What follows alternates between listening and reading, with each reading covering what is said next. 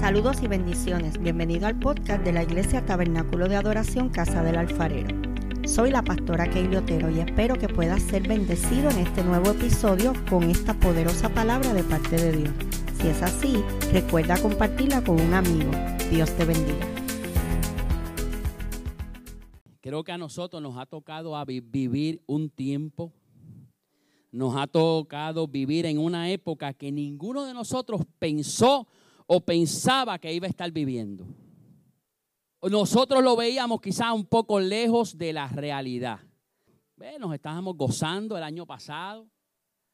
El Señor le habló a mucha gente, le dijo el 2020 es tu tiempo, el 2020 es el año, el 2020 pero el 2020 nos ha asombrado a todos, ¿verdad que sí?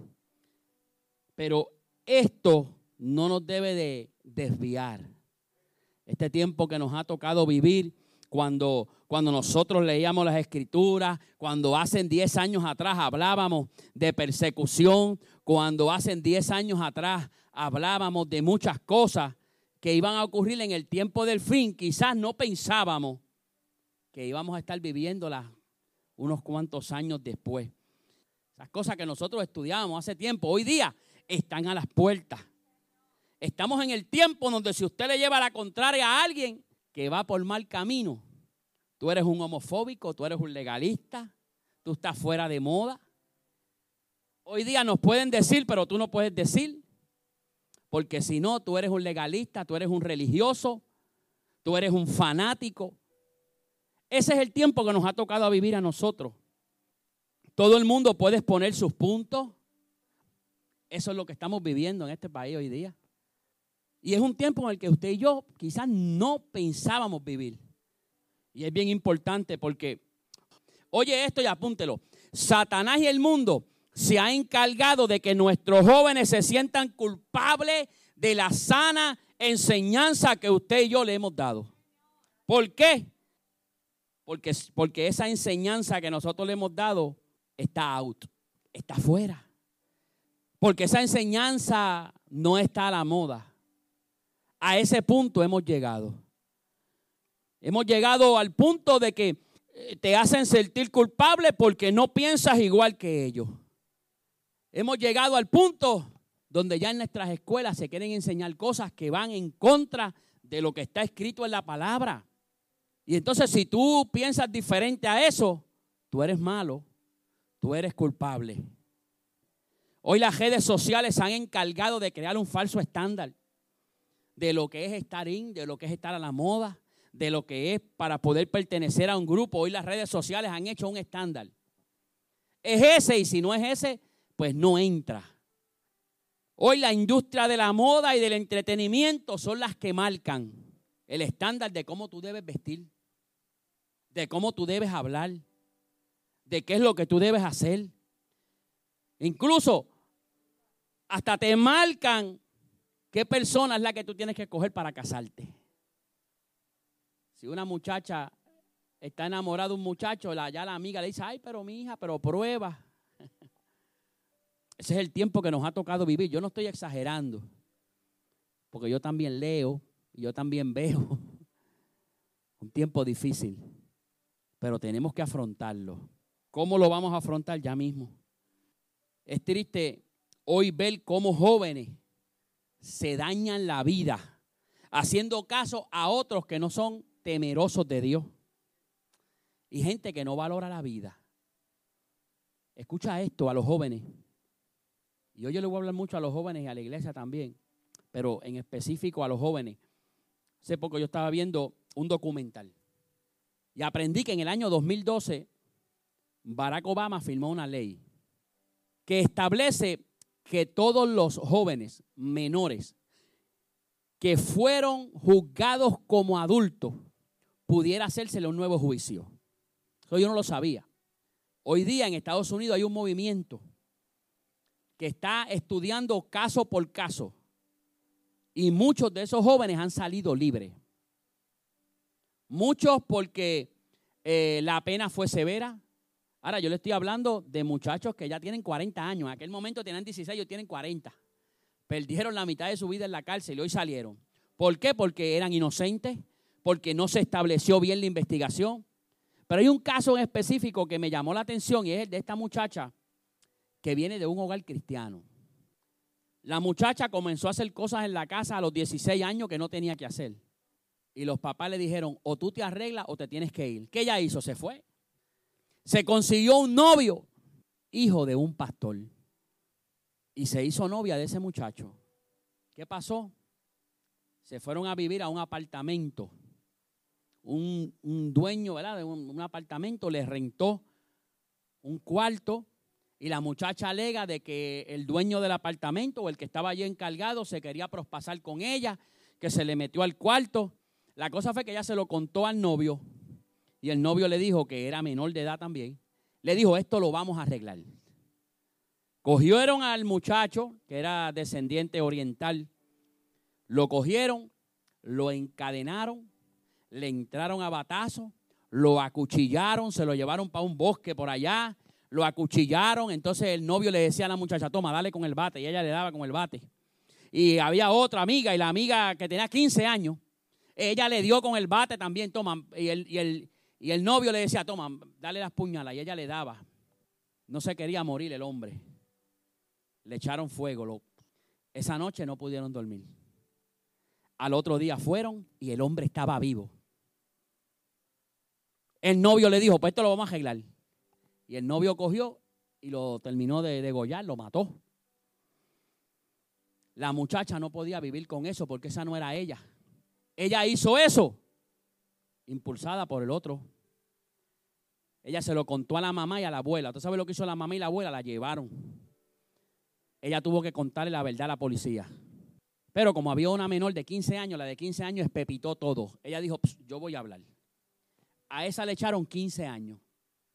Esa salió cuando tenía 30. Pero a la muchacha de 16, al novio que tenía como 17 o 18, le echaron cadena perpetua. 20 años después surge esta ley y ellos van a corte otra vez. La muchacha, mire lo que daba era pena. Yo le cogí pena a la muchacha. El muchacho estaba como medio indiferente. Él parece que la cárcel Pero la muchacha estaba devastada. Ella le escribió una carta a la familia del hombre. Ella dijo, todos estos años no había tenido el valor de escribir, le escribió una carta. Ella le pide perdón a esa gente. Pero tenemos al amigo fiscal. Y el fiscal vino y le dijo a la muchacha, ¿tú tuviste oportunidad de no darle el batazo? Sí, ella dijo. ¿Tú tuviste oportunidad de no apuñalearlo? Sí. Al otro día, cuando estaba vivo, ¿por qué no fuiste a la policía? No sé. Tuviste oportunidad, ¿verdad?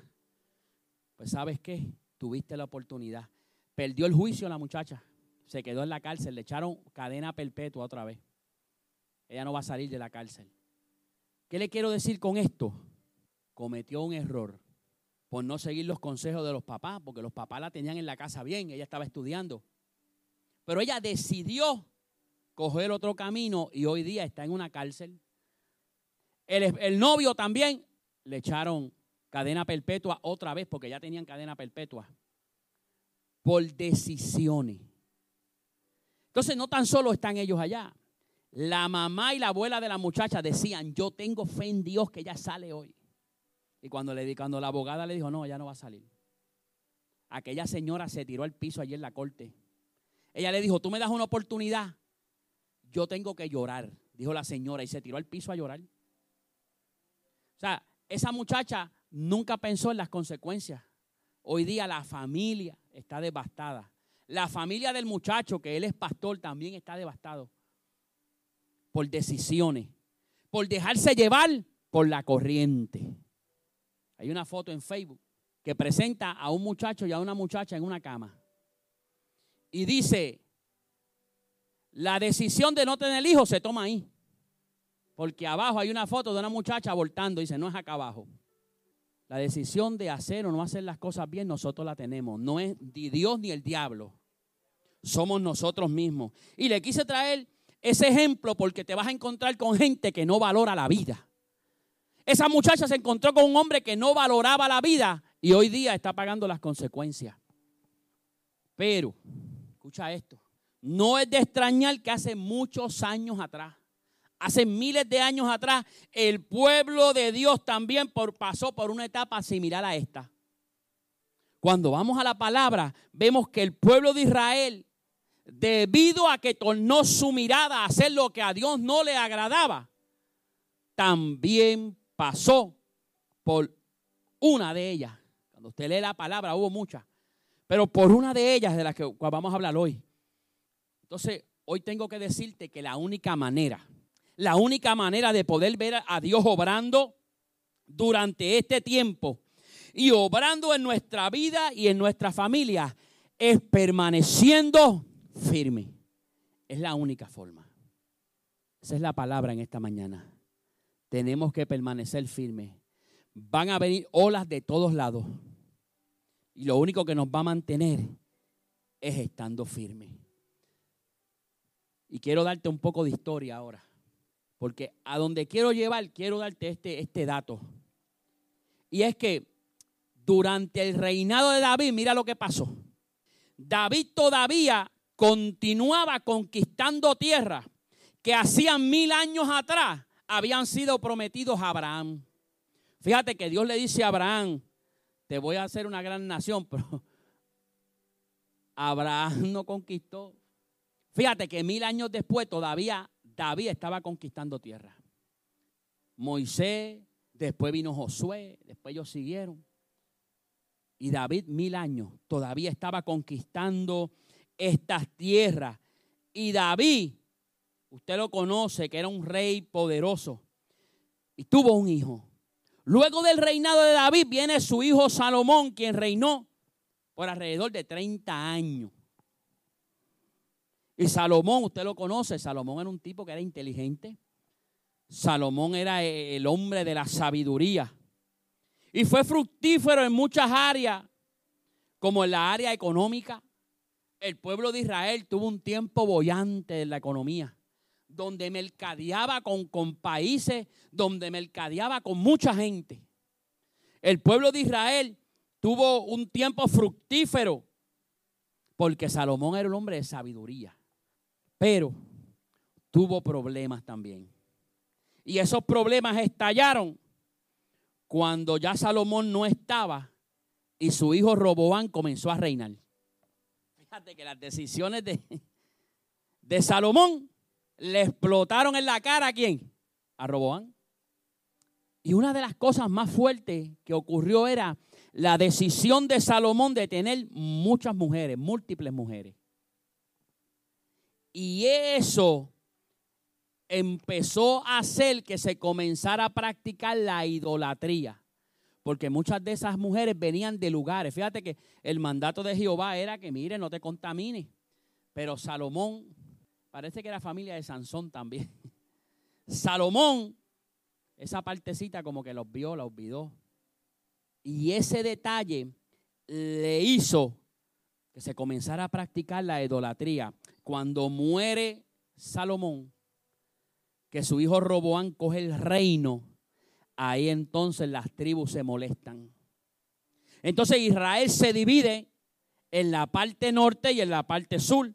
El reino del norte con capital en Siquén, el reino de Judá al sur con capital en Jerusalén. ¿Y por qué yo le traigo esto? Porque vamos a hablar ahora de algo que ocurrió.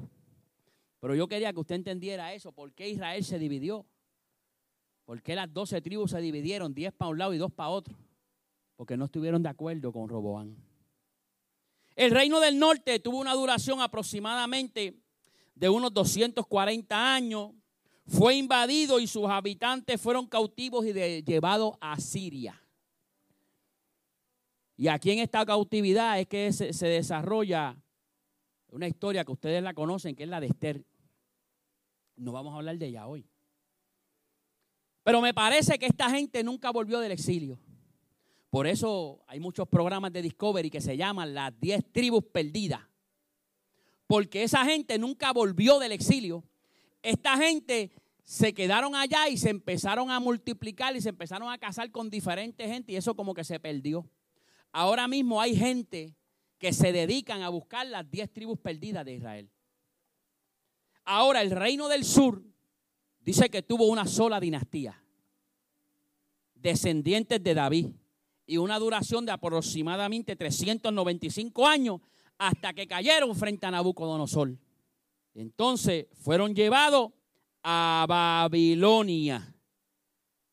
Y es interesante ver porque en estas ocasiones hay una frase que yo la había predicado aquí anteriormente. Dice, Jehová los entregó en manos de los asirios, los entregó en manos de los babilónicos. Cada vez que el pueblo hacía lo malo, dice que Jehová los entregaba. Y en este caso, Jehová los entregó de muchas historias. Aquí es que se desarrolla una, que es la de Daniel. Se desarrolla otra en el reino del sur, que es la de Nehemías, que es el que sale a volver a reedificar los muros. Y dice que este, este cautiverio duró aproximadamente 40 años. Ahí Nehemías nació en el cautiverio. Fíjate que naciendo en otra nación, nunca él había estado en Jerusalén. Pero cuando el rey lo vio triste, es que, es, que estoy acongojado porque la tierra de mis padres, la tierra de mis padres. Y ahí es que el, rey le dice, pues dale sal para allá. Yo le doy esos datos para que usted lea después, lo busque, está bien interesante. Al comenzar este primer capítulo de Daniel, y ahora nos vamos a centrar en el libro de Daniel, vamos a estar como en los primeros tres capítulos. Cuando comienza este primer capítulo de Daniel, podemos leer que el rey ordena, luego de la conquista, que se elijan jóvenes hebreos que no tuviesen tacha alguna.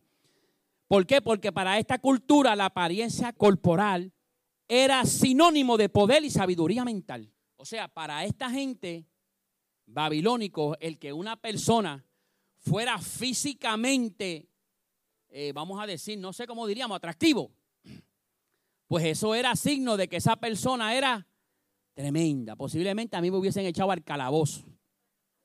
Pero si era bonito y de buen parecer, pues... ¿Y qué pasó? El rey dijo, vamos a elegir jóvenes hebreos. ¿Para qué? Dijo también que fueran del linaje de los príncipes para ser educados en toda sabiduría, ciencia, idóneos para estar en el palacio del rey. Y cuando usted lee primera, eh, Daniel eh, capítulo 1 del verso 3 al 4, fíjate que nos dicen cuáles eran estas características. Dice israelitas de la familia real, no podían ser de otra cosa.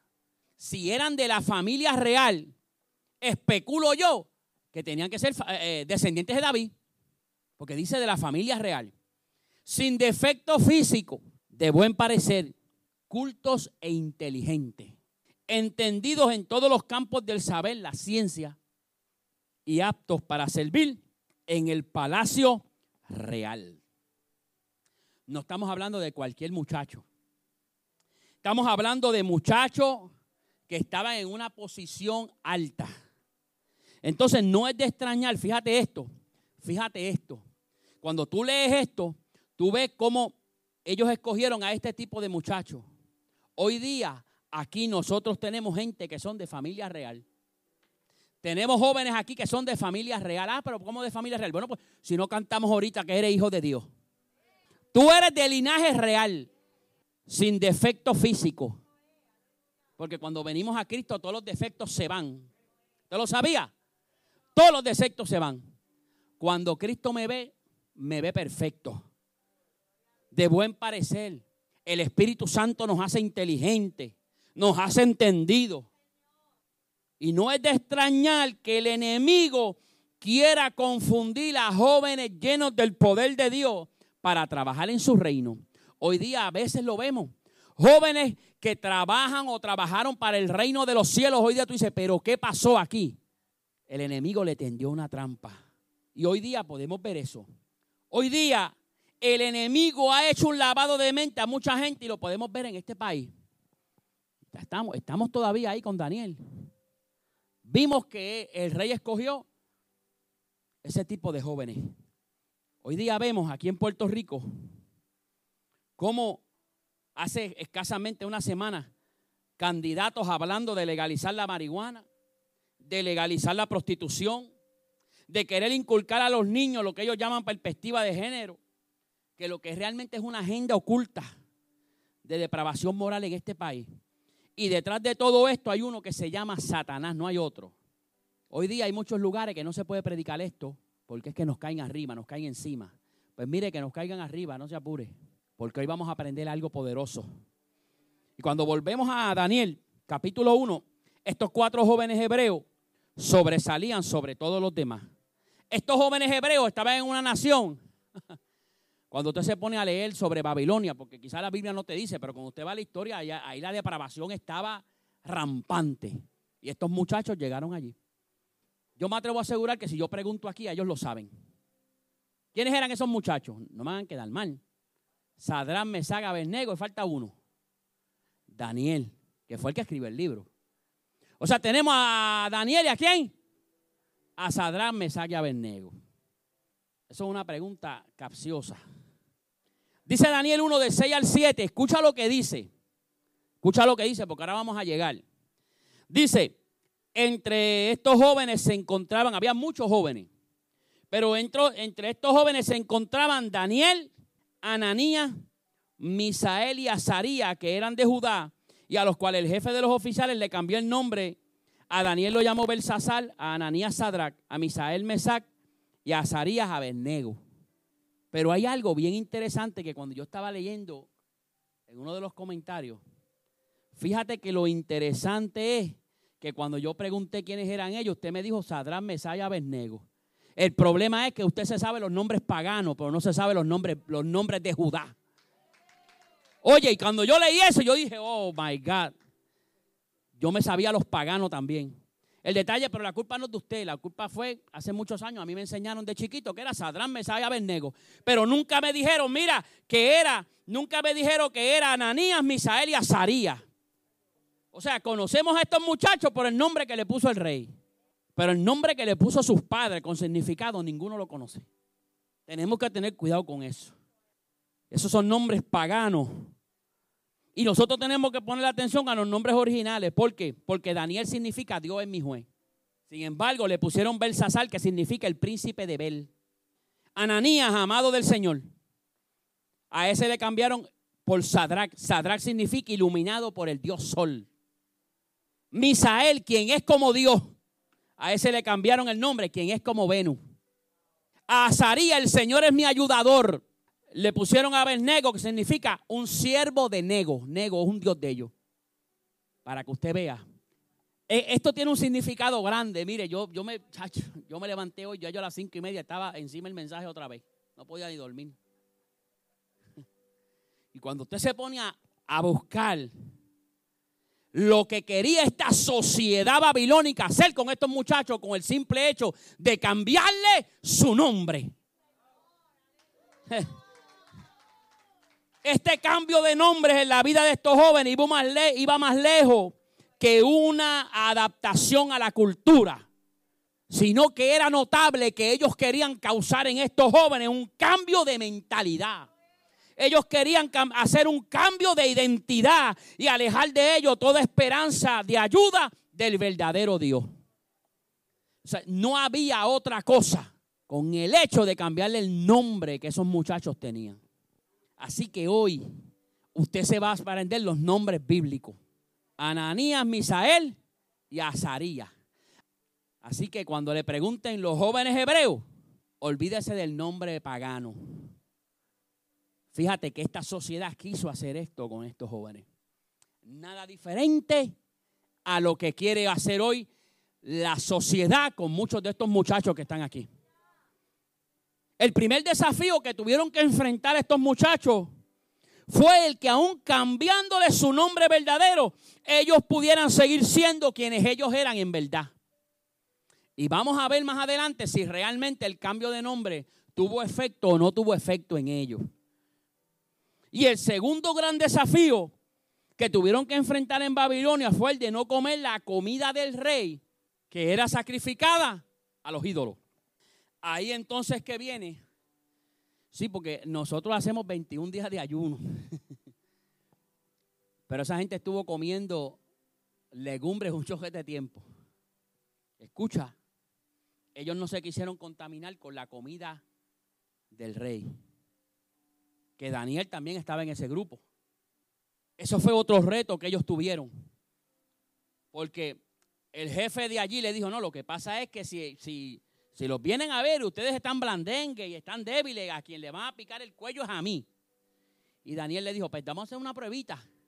Hicieron una pruebita y a, los par de días, cuando fueron a ver, esos jóvenes estaban, mire, vivitos, coleando, estaban más, tenían más, más, más músculo, tenían más abdominales. Muchachos, una cosa terrible. Ese fue un reto que ellos tuvieron que tomar. Y aún así, el rey ordenando esto, estos jóvenes se mantuvieron fieles a Dios, porque ellos sabían que esta comida era sacrificada a los ídolos. Y ellos no tiraron la toalla. Ellos siguieron viviendo y honrando el nombre de Dios y honrando su nombre verdadero. Hoy día, hoy día te vas a encontrar, estos muchachos se van a encontrar en lugares donde van a tener que honrar a Dios, donde van a tener que tomar decisiones. Y ustedes tienen que aprender a tomar buenas decisiones. Las buenas decisiones se toman, mire, de rodillas, pidiéndole al Espíritu Santo de Dios que te ilumine. Recuerda que Él no va a tomar la decisión por ti, la vas a tomar tú. Pero cuando Él te ilumina, la cosa es diferente. Y estos jóvenes estaban allí. Fíjate que recalcamos nuevamente que la situación actual de ese momento, la situación en ese momento que para ellos era la actual, no hizo que ellos eh, cambiaran de pensar, sino que se mantuvieron fieles honrando a Jehová. Ellos no permitieron que el cambio de lugar, el movimiento que hicieron de, de Israel a Babilonia afectara su fe o afectara su estilo de vida. Ellos no dejaron que ese cambio de nombre afectara su identidad como hijo de Dios, sino que en medio de un mundo totalmente pagano, y no tan solo eso, estando bajo su dominio, ellos se siguieron aferrando al Dios verdadero. Ellos se siguieron aferrando a Dios, creyendo y confiando plenamente en Él. Fíjate que ellos no estaban en ese sitio de visita. Ellos estaban allí cautivos ellos eran dominados. Ahora las leyes de Israel no valían nada. Allí lo que valía era las, las leyes babilónicas. Y esto es algo importante. Usted sabe que tú y yo tenemos un nombre nuevo. ¿Usted lo sabía? A través de Jesucristo nosotros somos llamados hijos de Dios. ¿Por qué? Dice la palabra más a los que les recibieron, a los que creen en su nombre, les dio potestad de ser hechos hijos de Dios. Usted y yo somos hijos del Rey de Reyes y del Señor de Señores. Oye, a veces vemos eso como algo trillado. Usted es hijo. Y los hijos tienen privilegios de hijo. Fíjate que en mi casa todavía tengo problemas con las maltas. Me dejan sin malta. ¿Pero por qué ellos me dejan sin malta? Porque ellos tienen privilegio. Entonces van allí. A ella no le pasa, mira, a ella no le pasa. Porque las nenas, las nenas no entran, pero mira, en casa entran de madrugada. Y cuando yo por la mañana digo, ah, María, esa maltita fría, me la voy a tomar. Cuando voy, encuentro el cosito de cartón, porque no lo botan, el cosito de Pero eso en casa nada más que ocurre. En Manolo, en casa nada más. Oye, el CISPAR no lo botan, óyeme, lo dejan ahí. Entonces eso me da javia, porque yo digo, oye, pero ni botan el cartón. Pero ¿por qué ellos hacen eso? Porque son hijos. ¿Por qué lo hacen? Porque son hijos. Cuando usted tiene revelación de que usted es hijo de Dios, usted puede entrar, mire, embarrado a su presencia. Uh, usted puede entrar a su presencia como sea. Porque usted va a entrar a la presencia de papá. estos muchachos tenían revelación de eso hacía tiempo. y aunque el enemigo nos quiera cambiar el nombre, aunque el enemigo nos quiera cambiar la identidad de ser hijos de Dios, ya nosotros fuimos justificados por Cristo. Porque el enemigo va a decir y va a decir, oye, pero, pero tú no eres hijo de Dios. Es que un hijo de Dios no hace eso. Y el enemigo te va a decir, mira, pero es que tú eres hijo de Dios, pero es que tú estás haciendo lo otro. Y tú le vas a decir, ¿sabes qué? ya yo fui justificado. Yo fui justificado.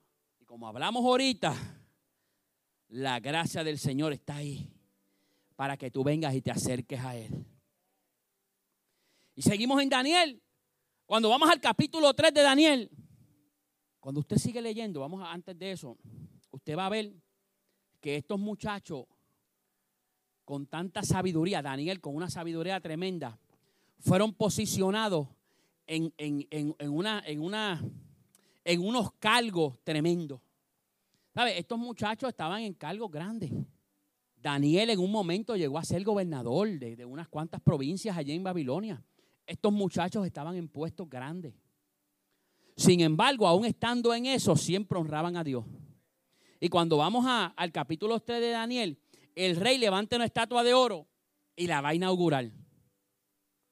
Entonces, ahí viene y parte del proceso que había era que todo el mundo se inclinara a esta estatua de oro.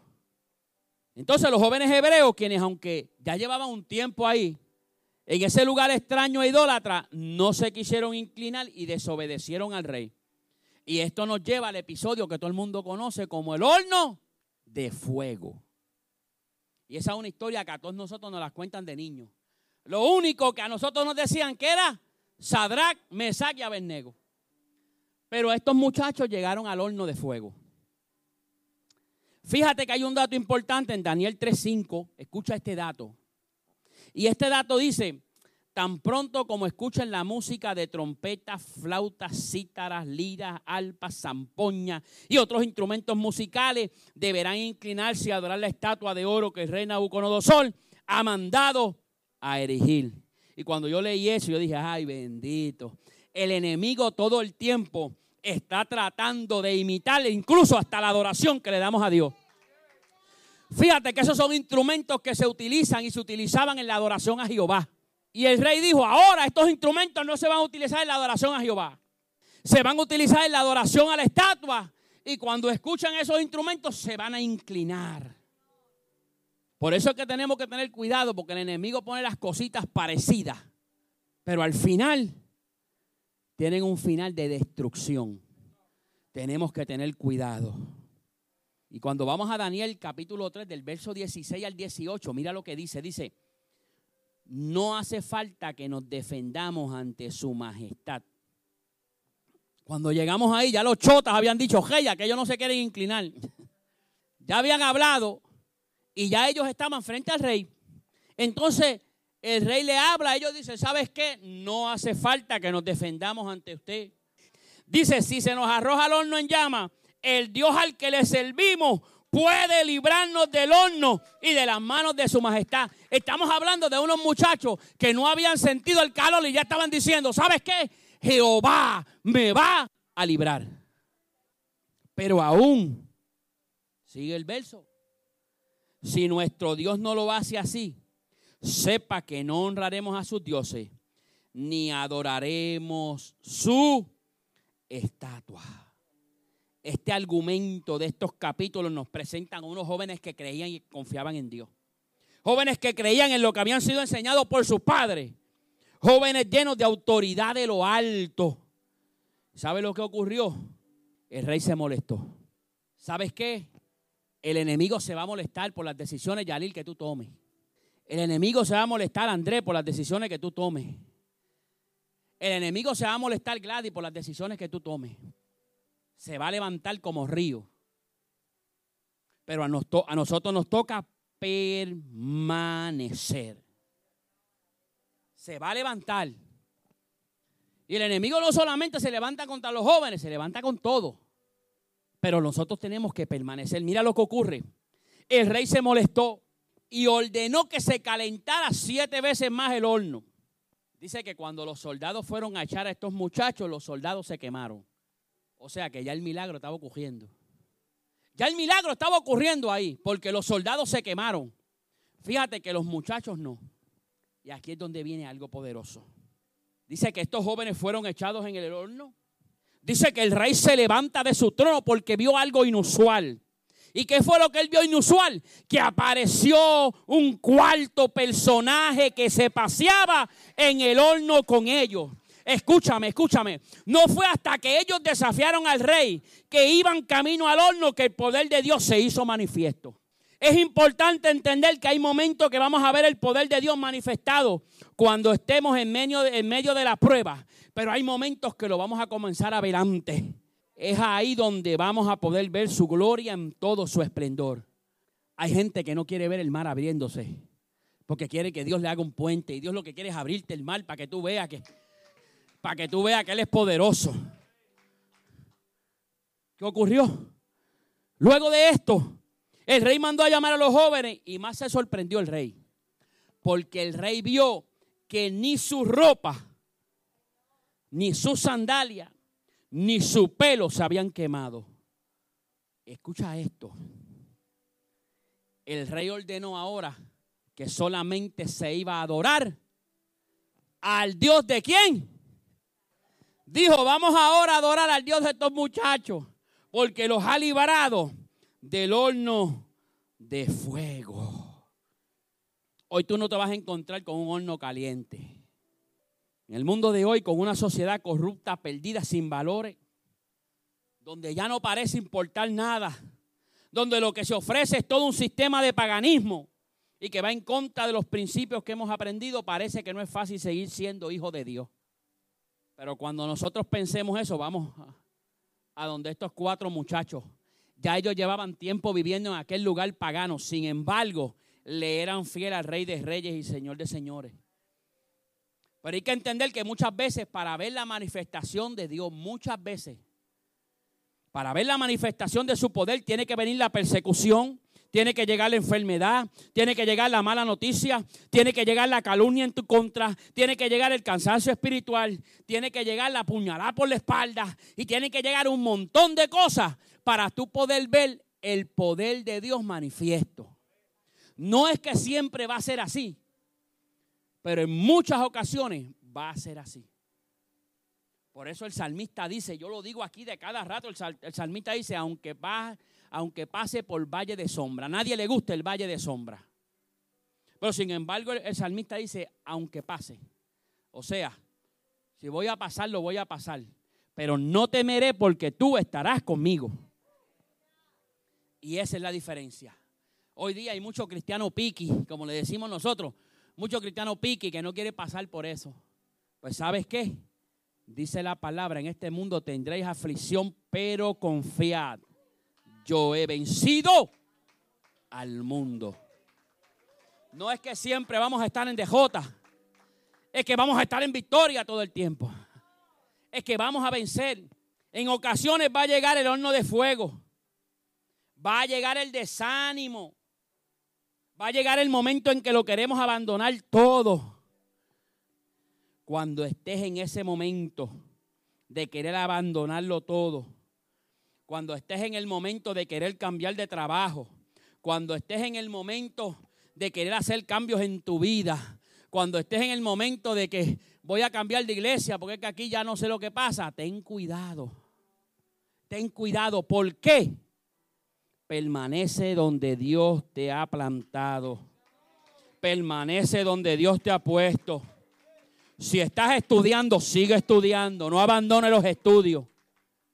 Porque tienes que permanecer para poder ver el cumplimiento de la promesa que Dios hizo a tu vida. Hay quienes buscan justificación para todo. Pero ten cuidado, ¿tú sabes por qué? Porque a la larga Dios conoce los pensamientos. Hay gente que busca, sí, no, voy a dejar este año la universidad porque es que yo, yo oré y el Señor me dijo, tenga cuidado. Era como yo le decía la otra vez a los muchachos. La gente viene y dice, ay no, porque yo en el corazón yo me siento bien. Pues tienes problemas. Porque dice la palabra que engañoso es el corazón. Engañoso es el corazón. El nene comienza jobando una peseta al papá. Y como, no, como se sintió bien, pues le empezó a jobar 50 chavos. Y como se sintió bien, dijo, pues vamos al peso ahora. Cuando terminó jobándole 100 y 200 pesos y todo el tiempo se sintió bien. Porque engañoso es el corazón. Tenga cuidado. Tenga cuidado con eso. Las decisiones no se toman así afanados. Póngase de rodillas. Recuerda que no es por nuestras propias fuerzas, lo único que tenemos que hacer es confiar y creer en nuestro Dios. Estos muchachos creyeron. Estos muchachos confiaron. Estos muchachos, aún estando en aquella situación, no olvidaron lo que le habían enseñado sus padres. Y hoy día a muchos se le olvida lo que han aprendido de sus padres y no están en tierra extraña. A veces se le olvida viniendo a la misma iglesia, a veces a uno se le olvida, imagínate. Pero tenemos que mantenernos firmes. ¿Y por qué este mensaje en esta mañana? Porque como dije al principio, estamos en tiempos difíciles. Nosotros quizás no hemos tocado un 5% de lo que va a pasar. Y ya hay mucha gente que está cogiendo y gritando y temblando. Tenemos que permanecer fuertes.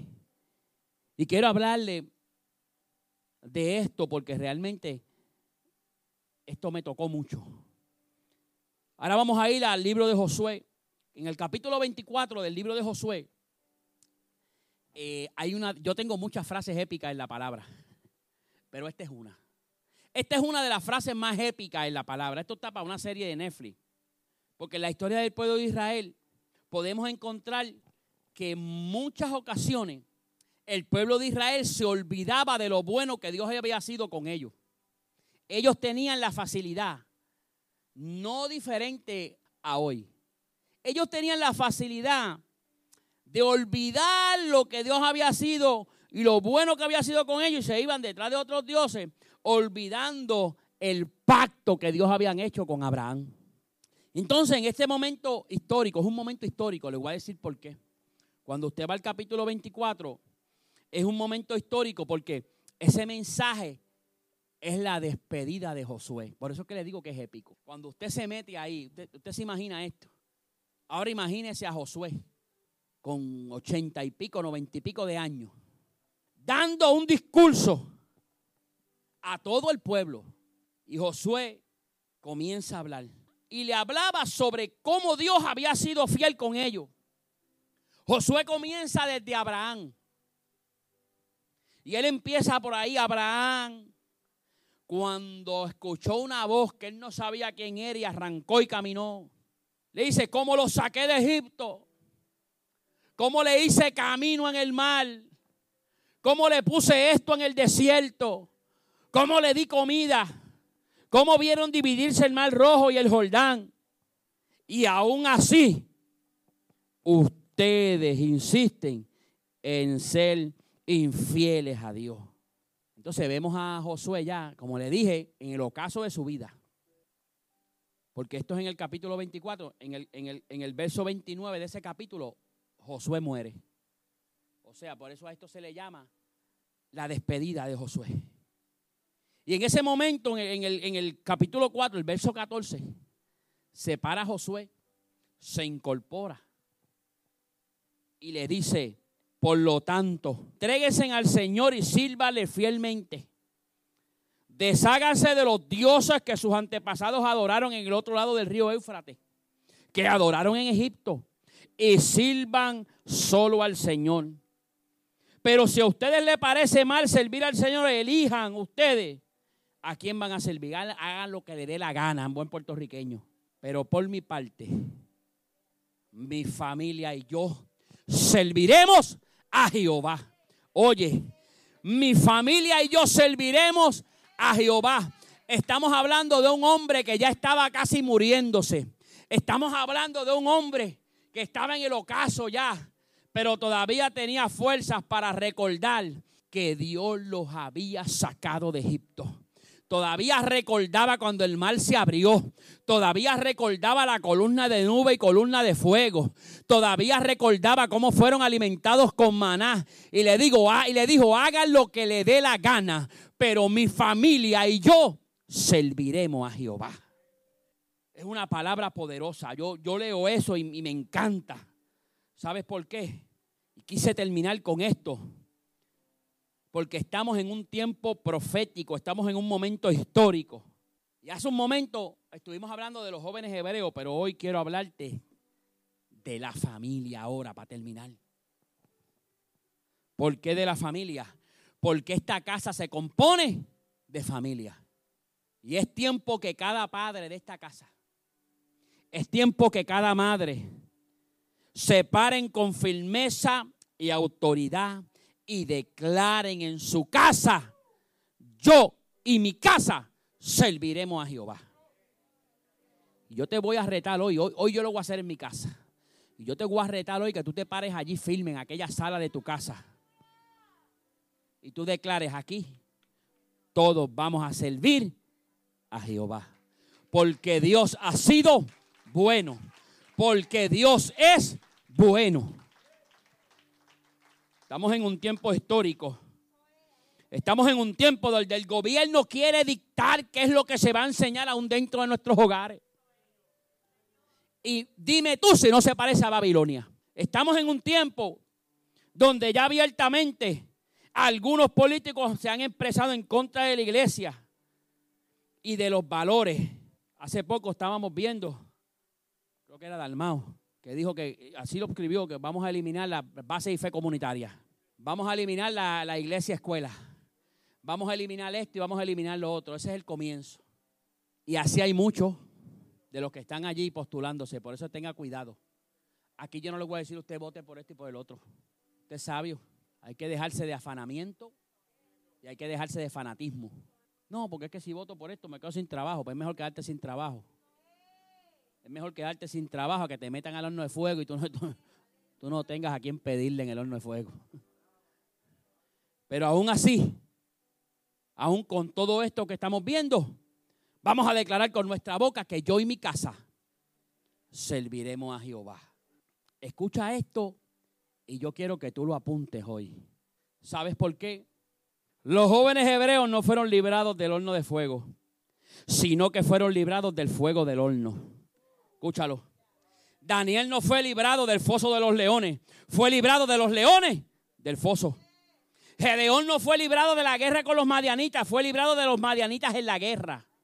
Escucha, David no fue librado del gigante, sino que luchando contra el gigante fue y lo venció. Pablo y Sila no fueron librados de la cárcel, sino que en la cárcel alabando fueron librados. Lázaro no fue libre de la muerte, sino que después de muerto fue resucitado. Jonás no se libró del pez, pero aún dentro del pez fue librado. ¿Qué te quiero decir en esta mañana? Que te vas a enfrentar al horno de fuego, te vas a enfrentar al foso de los leones, te vas a enfrentar a tus enemigos, te vas a enfrentar a tus gigantes, te vas a enfrentar a tu cárcel, te vas a enfrentar a la muerte, pero ¿sabes qué? Dios te va a librar. Dios te va a librar.